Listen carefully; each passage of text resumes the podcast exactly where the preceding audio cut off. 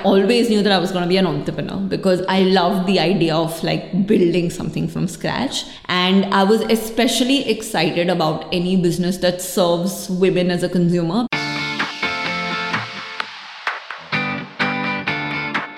Welcome to Shopify Masters, your companion for starting and building businesses. The podcast brought to you by Shopify. I'm Shuang Esther Shan, and today's episode features Vineeta Singh, the co founder and CEO of Sugar Cosmetics, the beauty powerhouse based out of Mumbai that has taken the Indian market by storm. Sugar earned over 14 million USD in 2020 and kicked off 2021 by receiving $21 million in Series Funding. Vineeta shares with us the inspirations behind sugar, the importance of understanding consumer needs despite what established production partners might suggest, and the marketing strategies that has built sugar into a beauty industry disruptor.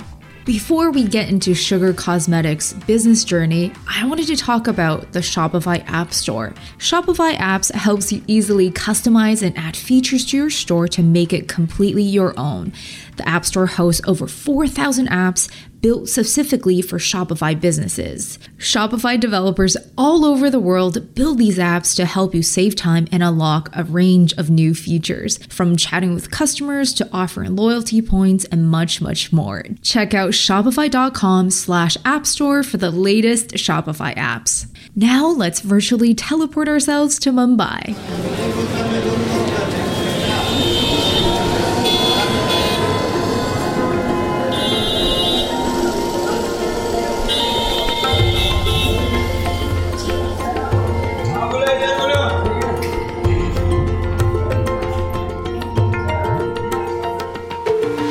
Back in 2015, Vineeta was running a beauty subscription business, and she noticed how some of the products that she was sourcing didn't meet the Indian consumers' needs.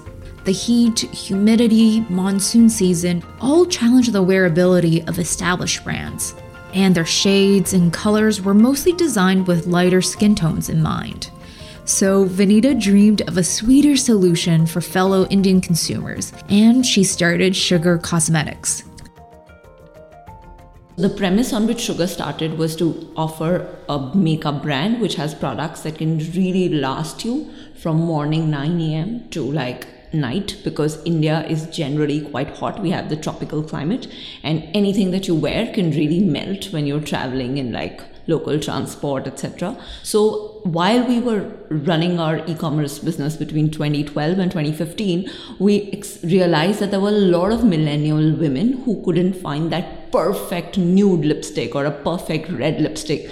There were a lot of colors that were perfect for, say, Caucasian skin, but wouldn't work on the deeper Indian skin tones. I think it's very interesting because uh, beauty industry is owned by so many big players, large conglomerates, and oftentimes it's based from the Western standard of beauty. So um, the range of selection is very limited for those who are of diverse backgrounds. So branching off from your e-commerce business, and you have this idea that um, it will cater to local women how do you even begin to say, okay, I have this good idea, but how do you start contacting manufacturers and talk to chemists to start this creation process? Yes, I think the biggest challenge was to figure out like there are these minimum order quantities when you start and you to you know if you're trying to manufacture in one of the larger manufacturing units then you're saying that okay i have to start with say 10000 units per color and have, you know, have be confident that you'll be able to really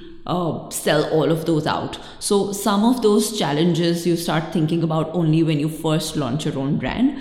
Uh, so we reached out to uh, one of the largest manufacturers in the world who actually creates for a lot of the brands of L'Oreal, Estee Lauder. So we knew that there wouldn't be any concern with regards to quality. And we had to convince them to actually tweak their formulations and tweak their colors based on our consumers requirement. And many times they would tell us that ah this would not work in india because we have all these customers in india who are actually buying this. So what you're saying is something which is actually very risky. It may not work. And you know we would like assure them that we know our consumer. Our consumer really likes products which are extremely long lasting, wants these colors which could be like very different from the colors that you're actually currently offering to Indian customers, but will really work. So it was uh, the creation process is actually a partnership between the manufacturer and the brand. And uh, in that process, I think most of our manufacturers realize that we're one of those companies that is going to be very anal about every step. So we just wouldn't take like a product which we didn't think 100% met our consumers' requirement and which meant there was a lot of back and forth in terms of you know constant exchanging samples and you know not being able to agree on a color which was like 1% off from the say the perfect red or the perfect fuchsia that we had in mind.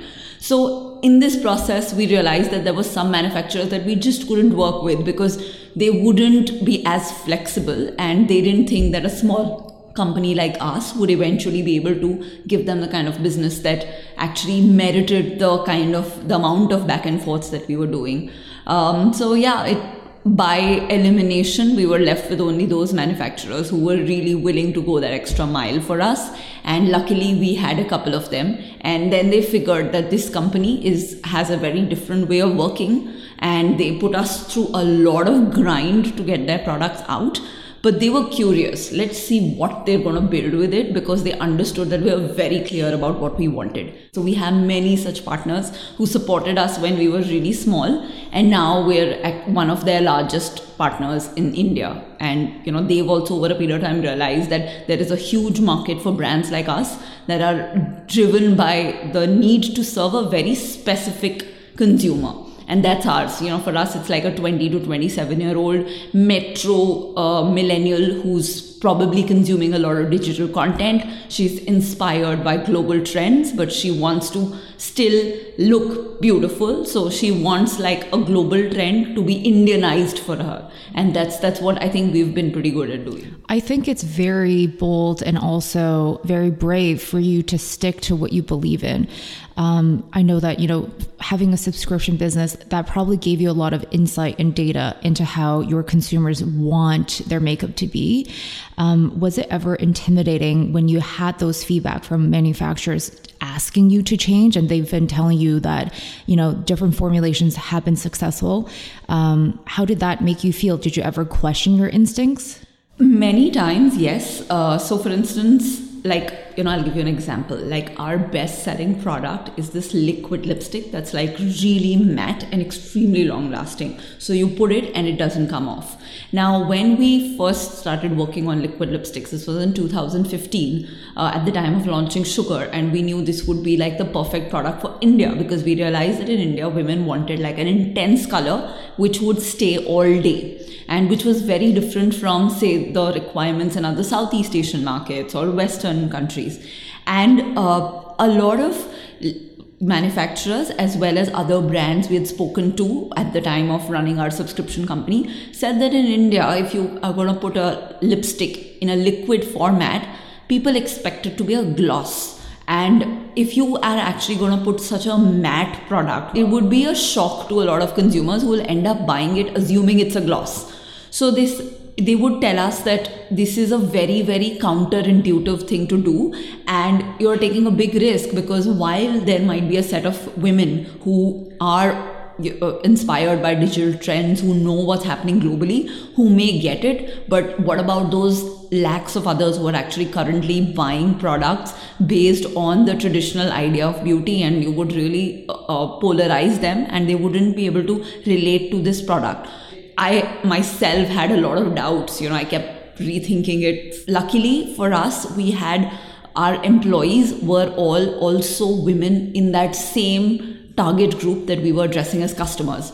So internally, they were all they all had the conviction that they'd never used something like this before, and they were very confident that for other women like them, th- this would definitely be a super hit. Though it's a very small set to actually base your entire launch on, but given the kind of conviction that they had, I was pretty confident that our consumer, who's very similar to this uh, employee of ours, would be able to also discover this product as something she's never tried before and she would really love it. Everybody thinks it's crazy, like other brands think it's crazy, manufacturers think it's crazy, but well, it turned out to be one of our biggest um, sellers. And even now in a lot of like retail chains like for instance lifestyle sugar's liquid lipstick is the best selling liquid lipstick out of all of them in the market it's so exciting. Speaking of risk, I know that, you know, the existing e-commerce business was successful in its own right, and then you deciding to create your own brand was also a risk in so many ways because you need to invest money into it. Did it ever feel scary because you're helping all these other brands build out a subscription business? You're in a sense competing with them now. So, how was that process like?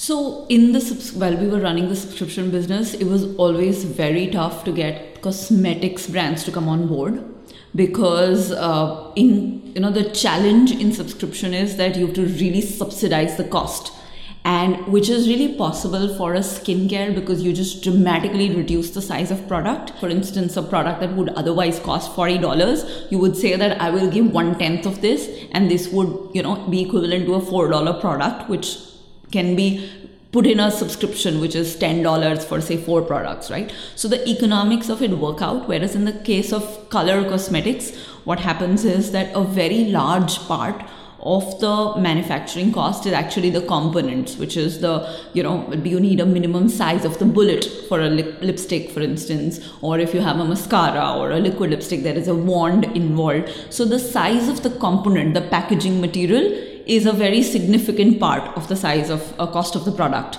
Um, so it's very difficult to say that okay if i sell this product for $40 i can i create a $4 equivalent of it? It's almost impossible. So which is why cosmetics brands would mostly have to partner with these subscription boxes with a almost a full size product which meant that the possibility of the subsidy was uh, very low. And you know the brands in india didn't have the kind of marketing budgets to really subsidize these costs. And which is why for us the challenge was that we had very few cosmetics brands that really saw this opportunity is a good way to reach their customers which was one of the reasons we actually ended up doing this uh, transition we realized that you know very few cosmetics brands in india care about this digital consumer yet they still don't think that this consumer who's on Instagram is going to become a big part of their pie in like five years from now. Only now are they beginning to wake up to the realization that it's possible for a brand to actually get a certain scale purely on the back of digital marketing and purely on the back of e-commerce. And now they're waking up to that realization that they have to be prepared for all these uh, changes in the market environment. But yeah 5 years back they they couldn't care less about a startup because they wouldn't think that their market share could be impacted. And which is also correct to an extent because india is a distribution driven market 93% of indians still shop in stores as far as beauty e-commerce uh, beauty is concerned. And you know most of these stores like almost 60% of this is actually general trade stores for which to build distribution you have to really accomplish a certain scale. So like for a large brand like a small company launching on e-commerce wasn't really something they worried much about. Also we had realized that in india subscriptions not going to scale.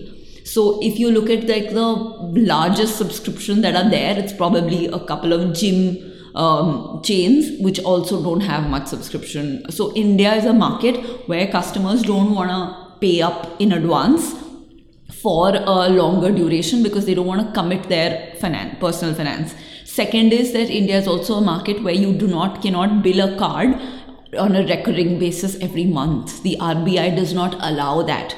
So, for a subscription company of any kind, you have to actually charge the customer for the whole year in advance. So this process was very convoluted, which actually ensured that subscription businesses in India wouldn't scale. So for us, we were saying that okay, we have one business which is you know for decent scale, but it's not going to become like a hundred million dollar company, which is our aspiration. And then there is this other idea, which is nothing right now, but it has the potential of becoming really big because every like millennial consumer could be our potential customer and everybody buys makeup and that's going to increase in the years to come we just thought it was worth a shot to actually do the pivot and try it out i think the biggest challenge was to ourselves because every single time we would have this discussion in our board meeting saying that hey there is an opportunity to create a cosmetics brand. Should we do it? And we'd been thinking about it for almost like two years now. And every single time there would be this number that would get thrown around saying that to build a cosmetics, you know, brand in India, you need to put in at least $10 million into it because that's the minimum required for a cosmetics brand to scale.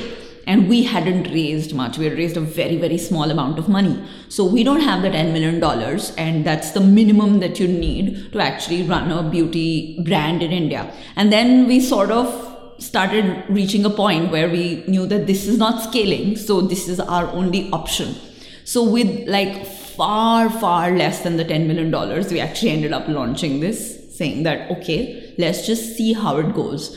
And uh, like i mentioned it was like a small pilot where a couple of people would just started working on it. And i would invest some time uh, along with these two people to just get it off the ground. And suddenly it started gaining traction. And when it started gaining traction like we put it up on we launched our shopify store uh, and then, you know, there's an e-commerce company which is the largest in the beauty category. Nykaa approached us and they said that, you know, do you want to list your products over here because we've had heard good reviews about it, and we put it on there. And suddenly we started seeing that the numbers were on their own without investing anything in marketing started growing, and that's when we realized that this actually seems like a very very scalable business. Then of course the fundraising wasn't a stuff and eventually, we did raise a lot more than $10 million, which actually helped the brand scale very fast in the last two, three years. And even at this rate, we're doubling year on year. Starting a direct to consumer brand in India in 2015 was challenging to say the least. Purchasing in person dominated how business was conducted, and they were trying to launch beauty products that often required swatching and testing, all of which had to be done in person. But Vineeta was convinced that she could convince consumers to move online. So, a lot of this convincing actually happened thanks to Facebook and Instagram uh, we realize that it's almost impossible. I mean, people want in a makeup con- when they're purchasing makeup, they want the comfort of being able to test it in the store and being able to swatch it. And when we launched it, we weren't available in any stores. But there was this growing number of uh, influencers as well as regular consumers who were every day putting up on Instagram, on Facebook, pictures of themselves wearing a certain color of sugar lipstick. So we had these, you know, customers really go through this dilemma saying that, oh my God, I love this color. I don't have anything like this. There's nothing like this available in the market but i don't want to shop online. And you know they would like really come to the website two three times and like not buy it because they weren't really convinced that they could. So we would see that on average like a customer would probably spend about uh, 65 minutes which is more than an hour in you know uh, two three different visits before she actually made the decision to buy it. So India is a country where people are risk averse and they're very scared. They were very scared of e-commerce, um, and so to start with we had to offer cash on delivery. So they could like really pay for the product once they got it. And even then there was a lot of resistance. They would spend a lot of time over many days making that decision to buy one lipstick. And it was very interesting to see on this kind of uh, consumer behavior. Now that we are there in retail, we have realized that it's easier and quicker to scale retail because of the fact that there is at least the whole process of purchase is very natural to the customer. It really comes naturally to her. So, yes, we eventually did realize we had to get into retail but the first two three years was completely e-commerce for us and that gave us the opportunity to really figure out how to reach the customer at a very very uh, minimal cost how to really convert her in spite of the fact that you couldn't really get her to swatch the product. So now of course we have an option on our shopify store where you can really try the lipstick on and you know you can see your own face with that color of lipstick which makes it easier. We didn't have that till last year but we would still have like hundreds of images of different women with different skin tones wearing that lipstick so that you knew how it would look on somebody who was similar to you. Uh, we still see that a lot of the conversion came from instagram and facebook where we would have like a you know influencer wearing that product and you know then the customer would just come in and type the name of the color and just blindly buy it based on the fact that the influencer said that this color looked very good on her and so we've been iterating. Uh, we've also we realized that this customer is very scared of being duped and very scared of getting the wrong color. So every month we actually offer exchanges to almost like 200 women who come and say that hey i bought this color. Assuming it was this shade of red but it's actually slightly different and i'm not very convinced i wanted like this other one and we just give them a free replacement like no other company does that but we know that we're trying to sell her makeup online so it's not her fault if she doesn't get which exact color it is. It is our responsibility to ensure that she understands that this is this color. And if because of our inability to show her the exact color and demonstrate it properly, uh, we are not able to satisfy her, we want to replace we want to make it up to her and i think that really helps us build loyalty because they keep coming back and taking more and more risk and honestly, like most customers, just are very happy to get that perfect lipstick. And then once we're able to get a customer to experience that joy, we have her for life. Now, all of this is harder to do in store where you do, you're literally fighting with everybody else for that attention of the customer and so much easier to do this on our own platform where you know she's yours for that time that she's over there you've certainly removed so much friction and also just made people really comfortable with the idea. So, initially, when you started, what kind of marketing strategies did you deploy? We didn't have much money. So, we were, had to be very efficient with every single dollar that we spent.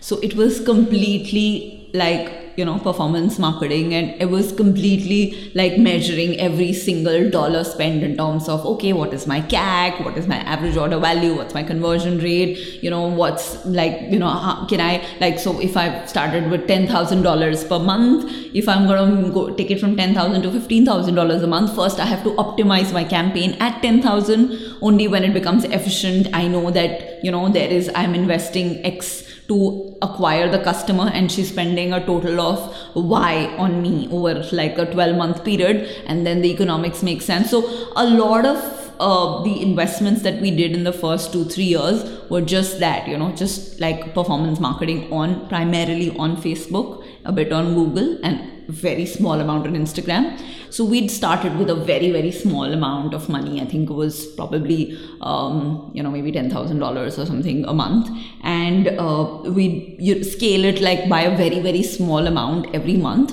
after we had we were confident we'd optimized it. I think in the last two years, what has really changed for us is that we've gone from the position that you know this is we have to make every dollar count to saying we want to build a brand. And that transition has happened in the last uh, 18 months or so.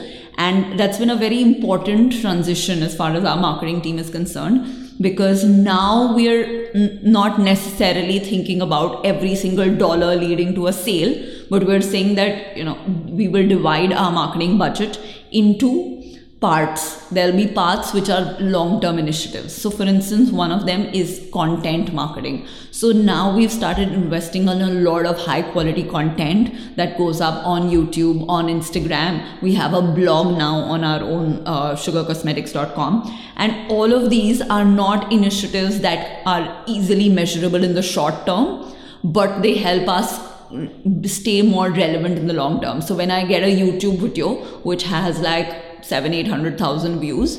It's not really impacting sales, but it's something that you know helps us get reach uh, get the brand to those seven, eight hundred thousand women who wouldn't otherwise be shopping us. And we assume that you know we keep reaching them over a period of time, and then we're getting more mind share, and over a period of time they would consider sugar. Similarly, we've just started doing a lot of brand marketing investment, which is beyond digital which is for instance like you know we did like massive out of home campaigns which was including like in malls on like on the western express highway and you know in strategic locations in the city. We've started doing some uh, you know collaborations with celebrities where we have specific ranges that we're doing along with them. So these are initiatives which are very different from what we were doing one and a half year back. But i think as we grow we want to we realize that just by purely optimizing your facebook and google ad spend you cannot really build the brand because at the end of the day the number of people that you're reaching is just those who are shopping online. And now that we see ourselves as a brand that can potentially you know really talk about having significant market share in india we have to get more and more of mind share of a larger base of consumers and not just those who are shopping online already I want to talk about that because I feel like it's very hard for someone to switch mind gears that way. Like you mentioned, you know, being a digital brand first, you used to be able to basically be very intimate with how everything you've invested would pay off. So, how did you become comfortable to say, I'm going to let go and actually invest in the brand where I don't see the performance right away? So, it has been a challenge. I mean, internally, also, we're always arguing that. So, like, for instance, right now is a time when we are making next year's plan. And every time you, you know, work on your annual plan, you carve out budgets for each kind of marketing. And then you have like proportionately what is the revenue that's coming from your own website? What's the revenue coming from other e-commerce? What's the revenue coming from retail? And it's just so much easier to say that okay let me just increase this performance spend a bit by x and i will get you know x more Whereas you can't do that with your ATL spend, for instance. You're like, okay, I can increase my ATL spend by, you know, $10 million, but still there'll be, you can't say what's the impact on the revenue. So it's for a brand which really cares about scaling up revenue uh, and doesn't have like unlimited budgets, it is quite hard, uh, honestly. And we are always uh, battling with that. I think you know, we came to a point where we decided to make the switch when we realize that there is a cap to how much you can continue spending uh, performance mar- on performance marketing and still continue being efficient. You know as you scale it's like when you first start spending $10000 to 20000 30000 there's a journey that you go through and up to every brand has a certain number beyond which every additional spend actually gets you only that much in revenue. So, you know, you reach a point where you're saying that, okay, I will spend my hypothetically my cost of customer acquisition per order is for instance say $20 right? And that average order value is also $20 so brands very quickly reach that stage when you realize that your cac is equal to aov which is your average order value. And when you, have that moment i think that's a very uh, like a epiphany of sorts because then you realize that beyond this it's just not going to make sense you know? Why would i spend $20 to acquire a customer who's spending $20 and uh, on on on the website? Because next time when she's going to shop also it's not that she's going to come she is likely to come and uh, buy on her own but there's also a chance that she may forget about us so we may have to spend again to get her to make that repeat purchase.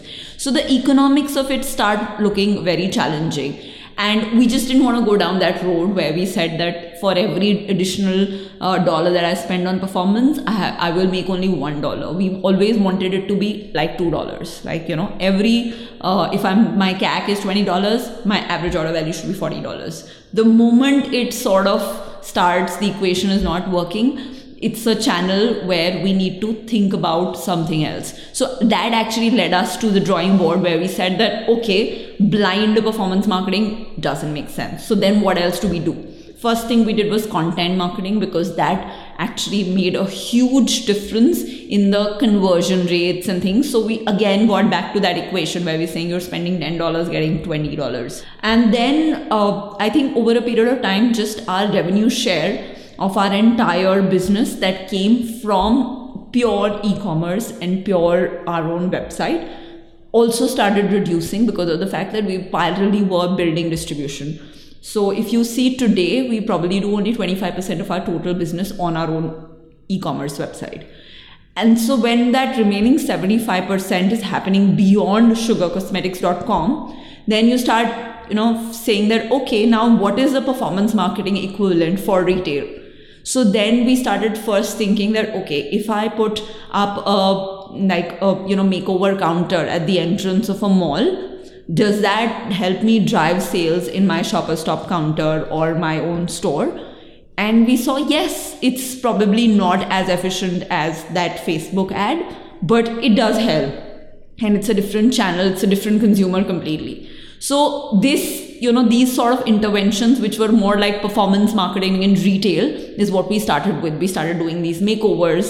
We started doing like a banner very close to our store. So we were still like not generally investing in the brand not doing atl uh, above the line marketing but just doing some you know btl promotions that could drive sales in our stores. So we started doing performance marketing for retail and that's how we looked at it. And that didn't feel as scary. You know that transition did not feel because it was still slightly measurable. It's been a long journey. Yeah. Uh, it feels like there's a constant theme because, um, you know, with anyone, they would have been satisfied with a subscription business, but you felt like and you've seen that there's a limit. And then with a digital brand, you've seen the limit of just targeting online. And then you see the limit of you just advertising within your own retail uh, space. So it seems like you're constantly almost moving the goal post for yourself. I mean, does it ever get daunting that you are also always changing the goals for yourself and also sugar? There was this moment when we decided that from thinking about sugar being a niche digital brand, we could actually imagine a situation where it would like really give like the top three brands a run for its money and that started happening when uh, so one of our first retail partners was this uh, department store called lifestyle. It's a you know chain which has about 70 stores in india. And uh, you know so they have like a similar setup like an equivalent of say a nordstrom or a macy's uh, where you have like a whole counter where you have your own promoter. We launched in you know they gave us a pilot saying that we'll put you in five stores we'll see how you do and then we'll decide what's going to happen the moment we went live in those five stores, uh, we realized that within like a few uh, months of launching, we we started like moving from rank 9 in the store to rank 8 to rank 7 if we just extrapolate it and every store we are present in if we are able to become rank 4 and then you know build distribution and then like you know every year we're just trying to increase one rank it's suddenly the journey from us, which is a small brand, to uh, the market leader, which is a very large brand, doesn't seem as far. You know, there are these steps in between, and we can just we just have to keep making some progress. And luckily, the market is also growing so fast that you're not always trying to take up away from others' pies, but the whole pie is also growing. So all of the the whole macroeconomic factors combined with the results that we were seeing in a smaller set were actually gave us that conviction that what we've been thinking about sugar being a digital brand, uh, you know, a D2C company which could actually scale to a certain scale, um, is probably you know a goalpost which is not as aspirational as it could be. We've like really created something that has potential to actually compete you know overall in terms of the market with like the largest of brands. And i think it was a good change in our mindset because of the fact that in due course i've seen that a lot of um, like d2c companies that have tried to stay d2c in india have struggled to scale beyond a point because although digital is a huge opportunity like i keep saying that thing 90% of indians are still shopping in stores and that's going to take really long. So if you're anybody who's trying to say that okay i'm going to build at least a hundred million dollar business they're not going to be able to do it purely online. It's just very very hard uh, to do it as pure d2c so if you are you know if the aspiration is to say that yes this is a niche brand and uh, my aspiration is to build a 20 million dollar business then d2c is best because you don't have to go through the the very very long um, you know tough process of converting retailers and distributors and it's better to just do it like you know companies like Shopify make it very easily to go from zero to 20 million dollars and just by you know investing heavily on digital and like giving great customer service. I think just these two can help you scale to that. But that 20 to 100 is something that you have to then think about saying that do i want to do that? And if i want to do that then it's a like a, there is no option but to also go offline. And uh, yeah and then that's like a different journey that you have to embark. So for us that pilot at lifestyle made us realize that this is way bigger than we thought it could be. And we said that okay let's not settle for 20 million let's settle for like a much much larger number. And now we think of it like as a company that can potentially do an ipo and that's that's where our potential like our, our dream actually is with sugar that's so exciting. I love just like watching you talk about the the different goalposts because I can sense your excitement, and it's just really really cool to hear and also witness this. Um, so when you do decide to uh, decided to go to retail, like what was that process like? And talk about I guess how your retail mix is right now. You know, because you've mentioned pilot projects, retail partners, and I'm sure you probably have your own like locations and stuff like that. The start was very tough, uh, retail, because at the end end of the day you do have a product that is differentiated it does well. And uh, whereas in retail everything is like you know there is a big limitation on shelf, shelf space. So it's all about like getting somebody else's shelf space right? Now uh, so it was quite hard just that it was luckily it happened at a point where uh, so Revlon has been struggling in India and they were like moving out of some stores in modern trade. And that's how our partnership actually with lifestyle worked out because you know they decided that in five of these counters where Revlon was moving out they could give like this small brand a chance. And that was a very it was a coincidental situation where otherwise we would have been much harder. We would have to wait much longer. So i think the you know starting point is very tough in retail because at the end of the day you are substituting another brand.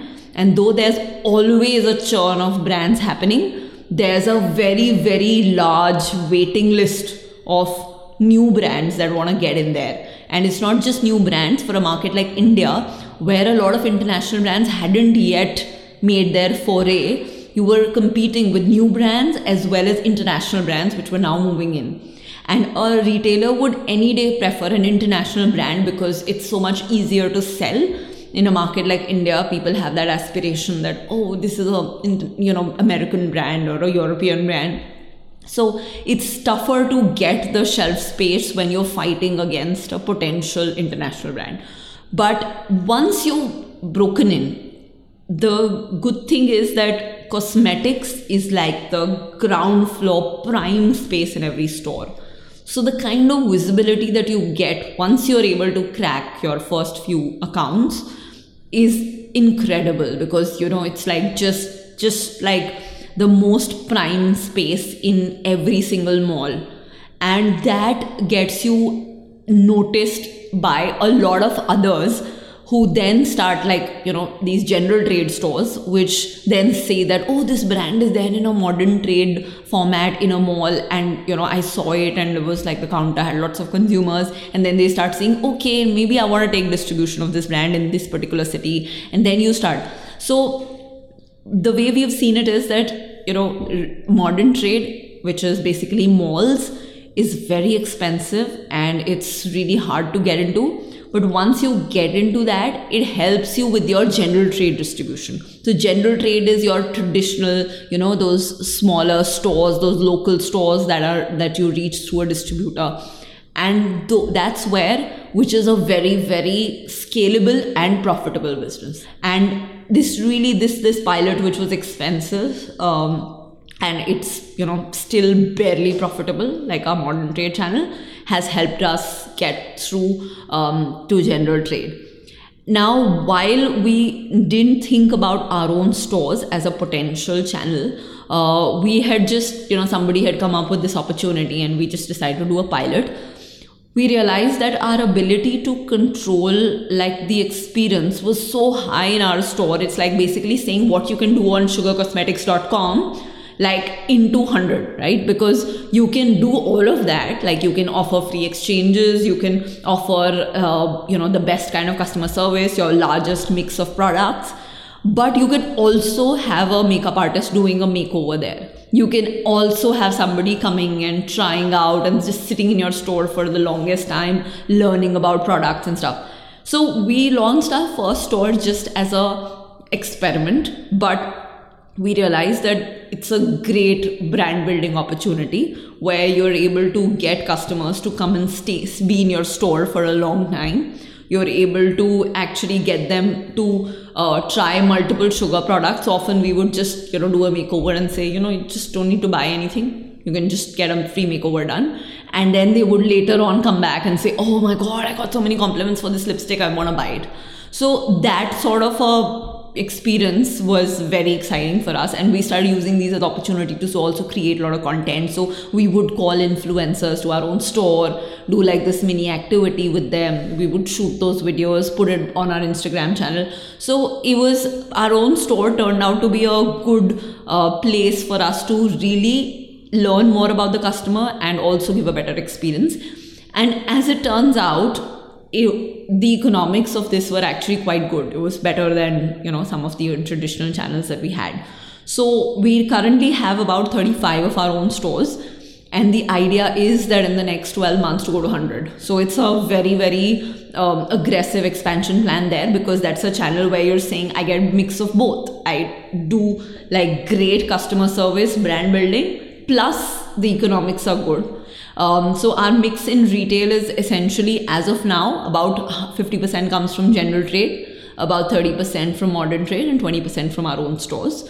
But we're expecting that our own stores, the mix would actually increase and uh, you know general trade would also continue we'd probably reduce the share from modern trade because we've got the benefit of it but it's still a very very uh, the economics of it is still very challenging. So, you know, we want to, like next year, we want to have a very massive budget for ATL brand building, which means that every channel has to be very profitable. So, we're focusing more on those, the more profitable channels and less on the less profitable ones. The scaling sounds very exciting.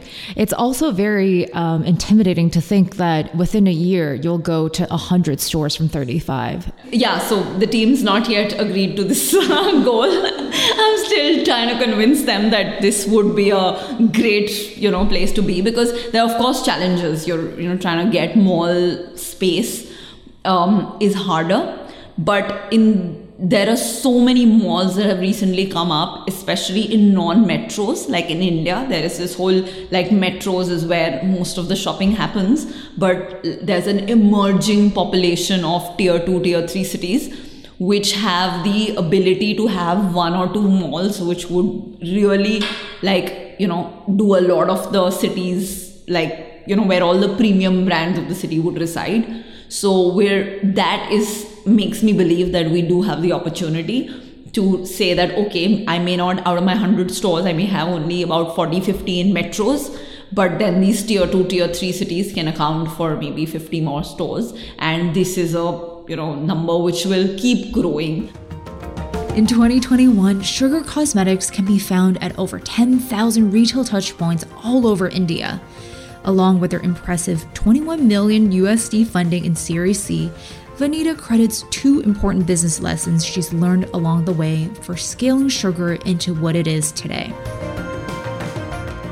One of my biggest learnings has been that market size is important. I mean, you know, how big the market is of the category that you're building, which was our learning from the whole subscription business that's that's always going to be really important. And there is no way to uh, you know uh, uh, to bypass that to say that i'm a small company and i'm going to create a market which is going to become from zero to x you know million dollars is a very big challenge. I mean you it's it's better off when you're saying that okay let me leave the market size creation to the larger players and let me just ride the wave with them and just you know sell better products. That that i think is a, a much easier approach. So i think that's that's been one.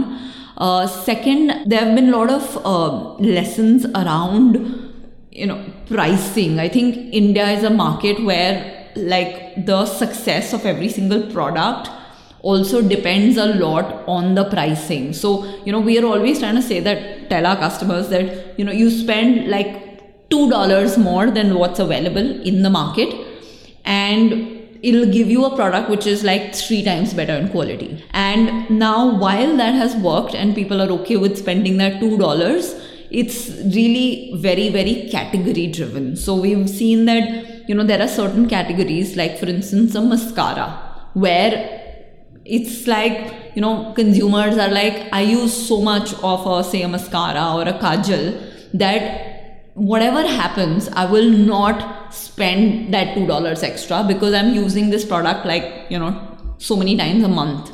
And i'm running through bottles of mascaras and kajal pencils every month and i'm not to change my budget significantly. And i think a lot of brands end up going wrong with their pricing and then they have to figure out very deep discounting which then means that the cu- customer gets used to buying you only at the time of a price promotion which becomes a zero sum game. So then you are perpetually not able to sell to the customer when you're not discounted. So we strongly believe that discounting should not be a lever. And you know at the time of pricing it's important to figure out for every single category what will be the most like you know perfect price which if you price less than that the customer thinks that it's not good enough. If you price more than that she's not going to buy it. That perfect price is something which is worth thinking a lot more about than we do. And once you do that then you don't have to discount. Then you can do like a lot more without you know falling into the trap of discounting which i think a lot of e-commerce companies do which is you know for a brand which becomes very challenging because once you start doing retail then the retail stores are like hey you're always discounted online and then the online stores are like hey you're always discounted. So price parity becomes very important. So i think step 1 get the price absolutely right. And step 2 like don't use price promotion as a constant sales driving lever because that's like a zero sum game because pricing you know is not just a number it's almost your identity yeah. because it kind of finds you the place in the market and how the consumer perceives you. Absolutely yeah. So it's it's a you know like just slightly lower and you become like a say a mass brand and like slightly higher and then you become an unaffordable brand. So yeah just getting that positioning correctly is quite important. Lastly, I wanted to ask, you know, um, as someone who uh, was recent grad or you know entering the real world um, you could have gone another path and gotten a comfortable corporate job etc what do you think it made you decide to go into entrepreneurship I, you know, graduated from IIT and then I went to IIM Ahmedabad where I uh, had an investment banking job, which was like very well paying at that point of time. You know, at that time I was 23 when I was making this decision to not take up a job and start up. I, I knew that I always knew that I was going to be an entrepreneur because I loved the idea of like building something from scratch. And I was especially excited about any business that serves women as a consumer because I would personally, uh, you know, travel. I had traveled for my internship um, in London. I was there in London for a month and New York for a month, and I would just go to retail stores and realize that the, the difference in the kind of shopping experience and the kind of brands and the kind of products that you have as a consumer um, in like Europe and the US is very different from in India. In India, you know, it was still like uh, the you know as a customer you just had limited options. And for me the question was always when? Not really what? So i always knew i'm to be an entrepreneur and but when should i do it? Should i like work for 10 years have some savings and then do it? Or should i like you know start off right after uh, college? And this the answer to this question actually um, came through like a lot of conversations with alumni and uh, you know with people where i realized that the more you work for a company, the harder it becomes to quit because you have a lot more at stake. And there's always going to be like, you know, if I stay one more year, I'm going to get that bonus and I'm going to get that promotion and then one more year and then, and then, you know, that, that they call it the golden handcuffs. That's when I thought that if, you know, right now I have, I didn't, ha- I had like, you know mm, parents who were fairly like financially stable so i didn't have any uh, major liabilities. And i thought that i had like you know a lot of passion for creating something. So if i do it now i would literally have nothing at stake. You know i would have not have to think about giving up on anything because i'm just not even like experiencing what it's like to have like a regular salary and and i think so first few years it was very hard because you have your batchmates who are doing so well and you know they're earning and they're investing in a house and you know like uh, b- buying a car and they can do like you know more international vacations and stuff. And so the first few years it was very challenging because you just felt like you were always like you know hand to mouth and always almost broke um, and you know you would i would really question whether i made the right decision um, but I think, yeah, in the last few years, it's finally all coming together. And I, you know, have gone through so many years of like, you know, not getting it right. I, I don't think any entrepreneur can have the pleasure of creating something which is you know uh, massive and creating something valuable without having to go through those painful days of not knowing how they're going to meet the payroll or how they're going to make ends meet. I think entrepreneurship comes with a lot of the struggles and then like the sum upside. So it's not something that anybody can um, you know think about taking. You have to like really be prepared for you. You can't go into it saying that I'm going to try it for two years. I know a lot of people who say that I'll try it for two years. If it doesn't work out, I'll take up a job. If you have that deadline, it's not going to work out. So might as well not put in those two years. It's going to take longer if you're not enjoying the journey and if you're not excited about the everyday process of building, then it's never worth it. Then you might as well take up a job and not you know waste your years trying to create that. You have to be you have to really love every day of what you do and that whole ups and downs should be something that you enjoy uh, if you want to become an entrepreneur. I think that's that's my biggest takeaway. Amazing. And i feel like that echoes in a lot of people i talk to. It's it's as if it's it is just who they are. It is their life. All right Awesome. Well, thank, thank you so much, Vineeta. Thank you so much for taking time out of your busy schedule and sharing your story. I cannot wait to see where Sugar does next. Great. Thank you so much, Shuang. I really enjoyed this. And once again, thank you so much to Shopify for partnering us through this growth journey. Thank you for joining us on this episode of Shopify Masters. My name is Shuang. If you enjoyed Vineeta's journey of building sugar cosmetics and want to share her story with fellow entrepreneurs, please give us a review on your listening platform so the show can be discovered by other business owners. Until next time on Shopify Masters.